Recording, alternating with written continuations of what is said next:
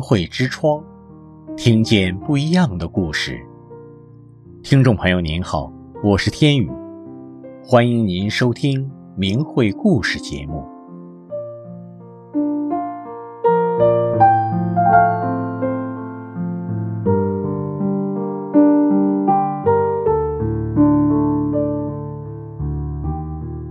听众朋友，今天故事的主角是一位被城里人起了“东北狼”绰号的年轻人。他经常用一根一米长的铁棍当武器，一个人能和十几个人打。是什么力量使他不再喝酒打架，修去了一身的痞子习气，变成乐呵呵的、很和善的一个傻大个呢？下面我们就来听一听他的故事。巴特尔出生在蒙古族的一个牧民家庭，他是家中的老三。他的哥哥很小就辍学去放羊，姐姐因为腿瘸干不了活。巴特尔还有一个妹妹。巴特尔从懂事起就知道爸妈身体都有病，但即便家中生活困难，偶尔有讨饭的讨到他家，他的爸爸妈妈仍会将家里好吃的都往外拿。有时见讨饭的衣不蔽体。爸爸还会把自己的衣服拿出来给对方穿上。在巴特尔七岁那年，村庄因为干旱欠收，家家户户都没有足够的粮食，大家就到地里捡可以吃的草充饥。一次，巴特尔的妈妈从邻近的汉族县城讨来了一袋玉米面，周围的邻居都来拿取。等邻居走后，结果一袋玉米面就只剩下一碗了。之后很长一段时间，巴特尔家里顿顿都用大萝卜充饥，使得七岁的巴特尔后来一闻到萝卜味就哭。巴特尔的父亲在队里放羊，虽然他身体很不好，村里指派给他的活一点都不比别人少。爸爸无力完成劳动量，就由巴特尔的哥哥代替去放羊。可是巴特尔哥哥年纪小，个子又矮。需要大人将他扶上驴背去放羊。冬天，哥哥穿着厚厚的棉衣，爸妈怕他掉下来，就拿布条把他捆绑在驴上。当哥哥要上厕所时，还得骑驴回家，让妈妈解开捆绑后再去方便。因为家里穷，巴特尔十三岁时就辍学了。他每天出门捡牛粪烧炉子做炒米，然后随哥哥一起去放羊。巴特尔和哥哥整天待在没有人烟的一望无际的草原上，连个人影都见不到。偶尔有周边的牧民来找丢失的羊马，小哥俩就像见到亲人一样，特别高兴。在了无人烟、一望无际的草原上放牧的生活极其的无聊。那时，巴特尔经常躺在草坪上，茫然地望着天空。他心里想着：驴生到世上还能干活。我到这人间是干啥来了？巴特尔没能想出答案，但是无聊的生活却让巴特尔练出了一项本事。在草原上，巴特尔闲来就放声的喊唱，因此他练就了一副好嗓子。十八岁的巴特尔考上了当地的文艺队，但没很久，他因为工资低，又辞去了文艺队的工作，回到了家。再度回到大草原的巴特尔却练就了一项新本事。而这本事对他日后的影响极深。在文艺队的电视上，巴特尔看了霍元甲等武打片后，他的胸中经常涌起当英雄的想法。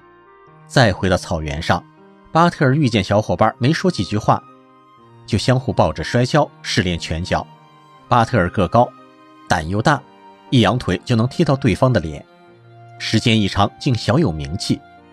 有了名气的巴特尔更经常跟人打架练本事，也算是天命如此。当时巴特尔镇上有一件事情，让巴特尔打架的本事有了大大发挥的作用，这很大的影响了他日后的命运。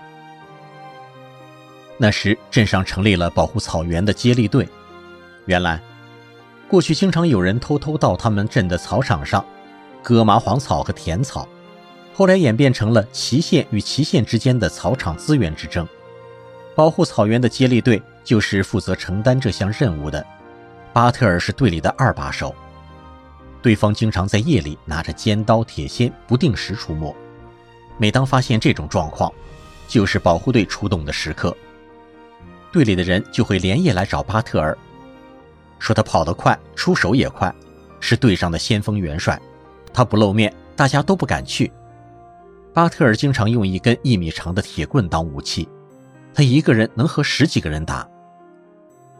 有一次，临近期限来了两百多人，把他们队的人团团围住。巴特尔他们队里只有四十多人，最后他们队受伤了十几个，还有两个送医抢救。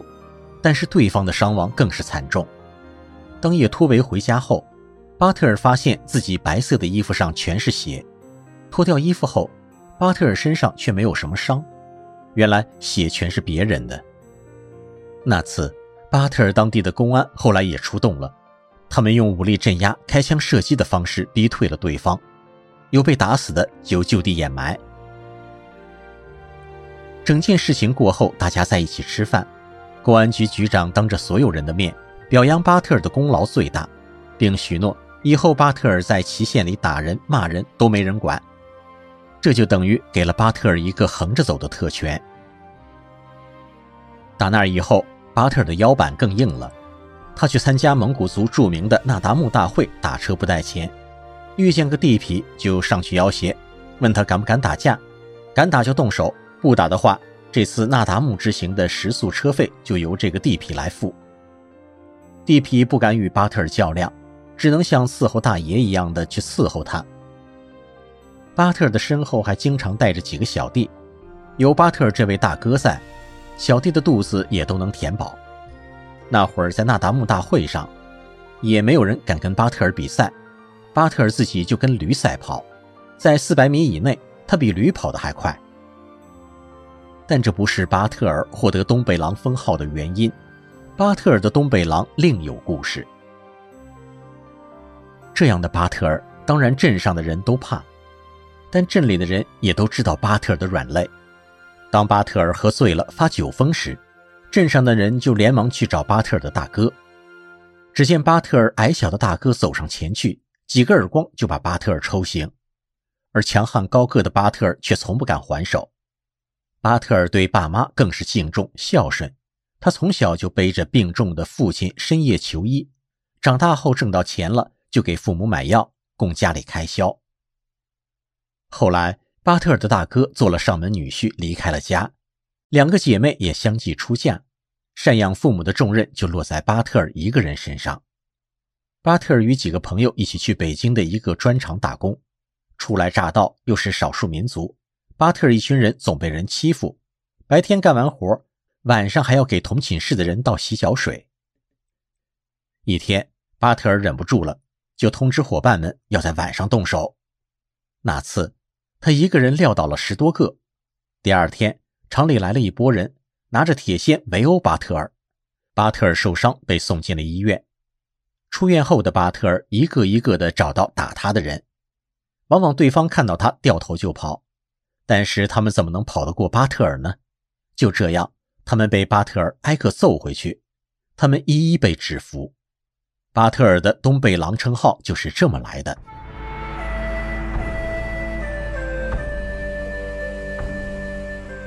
有一天，巴特尔夜里醒来，他想起白天打架的情景，下意识地翻了个身，结果发现眼前竟然一个年轻人正手持菜刀向他劈过来。巴特尔的枕头当即被劈成了两半，幸运的巴特尔像是有神保护般的躲过了这一劫。转眼到了第二年，因为到砖厂打工的什么人都有，不好管理。砖厂厂长看到别人都害怕巴特尔，就建议他承包砖厂。于是巴特尔包了八个小时一班，管理八十多人。但是神或许不愿意巴特尔继续这样生活下去。一个冬天。粉碎土的机器堵住不转了，巴特尔在查看时，他的右腿被卷进了机器里，当时他就口鼻出血，说不出话来。周围的人用铁锨把传送带割开，传送带反送后，巴特尔被从机器里拖出来。当时他两条腿一长一短，右脚整个都翻了过去，好几个医院都不收治。虽然巴特尔那会儿人已昏迷。但奇怪的是，他却能听到别人讲话，而且他心里也感觉特别舒服，只觉得自己身体没有了重量，好像在睡觉。等巴特尔清醒过来后，他发现自己的腿打着石膏，胃里灼烧的厉害，经常大口大口的吐血，一咳嗽身上的骨头都疼。他在砖厂的那几年挣到不少钱，但是最后却一分没剩，还瘸着一条腿回家了。瘸着一条腿的巴特尔回到家乡后，镇上小学的校长给巴特尔提供了一份坐着卷铁圈的工作。1998年，他家东边大河发大水，却没有几个人会游泳，巴特尔就来回载人把他们送过河，以此挣钱为生。同年的冬季，有个草原畜牧产品公司需要歌手，那会儿巴特尔已经三十岁了，他抱着试试看的态度参加了比赛。他获得了第一名，之后他就留在了公司的艺术团。东北狼从此成了艺术团的团员。巴特尔在大草原上练就的第一项本事又有了发挥。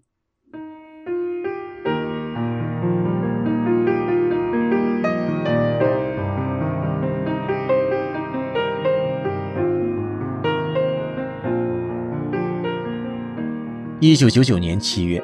电视里都是法轮功被政府镇压的新闻，但是巴特尔的声乐培训老师们都说法轮功好。从这些蒙古族老师口中，巴特尔得知七八年的时间里，中国就有一亿多人学练法轮功。那会儿，他们当地的北山上到处都是法轮功的修炼人，而在清华北大的大学生和中央的领导都有人在练。巴特尔听了之后，他心想。这个法轮功中肯定有神奇的东西，要是能找到这本书看看，该多好啊！不过巴特尔一直没有机会得到书。二零零一年，巴特尔和同事一起去北京出差，大家分头去买东西，约好中午十二点钟在天安门广场的旗杆处集合。到时间后，巴特尔来到旗杆处等待，他看到一些人，老年的、青年的、男男女女。他们一个个举着横幅站在广场上，这些人都是法轮功学员。突然之间，警车声大作，好多穿便衣和穿制服的警察冲了过来。他们将举着横幅的群众打倒在地，抓住他们的头发，用脚狠狠地踢踹。巴特尔看着觉得气愤极了，他想，那些举横幅的男青年身体壮，警察上去动手也就算了。可是那些小姑娘和老太太能有多大力气呢？只是举个横幅，为什么要这样暴力对待？巴特尔觉得这些警察太暴力、不讲理。后来，巴特尔结识了女朋友，也就是现在的妻子。一次，他女朋友从亲戚家回来后跟他说，他的嫂子被警察抓走了。哥哥家的孩子刚上小学，没有妈妈照顾，很可怜。那会儿。巴特尔还不知道他的嫂子被抓的原因。二零零四年的时候，妻子的嫂子回家了，他和妻子一起去他哥家看望。一进门，巴特尔就感觉嫂子特别的热情善良。嫂子给他们沏了茶，就开始讲法轮功。巴特尔这才知道，前几年嫂子是因为修炼法轮功而被判刑的。后来，巴特尔随公司到哈尔滨演出时，发现旅店房间的门口每天都会有带光盘的小册子塞进来，他和同屋的团长打开 VCD 观看，这才对法轮功有了了解。不久，巴特的岳父患胰腺癌到了晚期，在他濒死的时刻，一家人围坐在老爷子身边，嘴里不停地念着“法轮大法好，真善人好”。老爷子本来停止呼吸了，却突然一下子坐起来说：“哎呀！”我特别舒服，我听见很多佛道神在念佛经呢。说完这句话，老爷子又倒在床上，然后安详的去世了。巴特尔因为频繁去各地出差、吃饭的原因，他开始喝大酒。高度白酒能喝十三碗，低度酒巴特尔根本喝不饱。因为喝酒的事儿，巴特尔跟妻子没少争吵。妻子的脾气也比较火爆，那段时间家中的气氛很紧张，几乎要到离婚的边缘。又几年之后，巴特尔也开始修炼法轮功了，然后他长期喝酒的恶习很快戒掉了，他的婚姻和谐了。巴特尔更不再与人打架了，他一直用真善忍来要求自己。东北狼身上的痞子习气在他身上完全褪去了。后来，巴特尔的朋友不止一次地对巴特尔说：“人家都说你是傻子，其实你是个大好人，你就是太善良了，学尖一点吧。”巴特尔听了，呵呵一乐，依然地保持他的单纯与善良。后来有一回，巴特尔唱歌表演的画面在当地的电视台播放。当时家乡的人恰好正在谈论巴特尔，而就这么偶然的，家乡人在电视机荧屏上就看到了巴特尔。看见电视里的巴特尔，在场的人无不惊叹。家乡人脸上的表情都在说着同样的话，他们的表情在说着：“啊，原来这样的一个人啊，现在变成这样了，这真是太难得了。”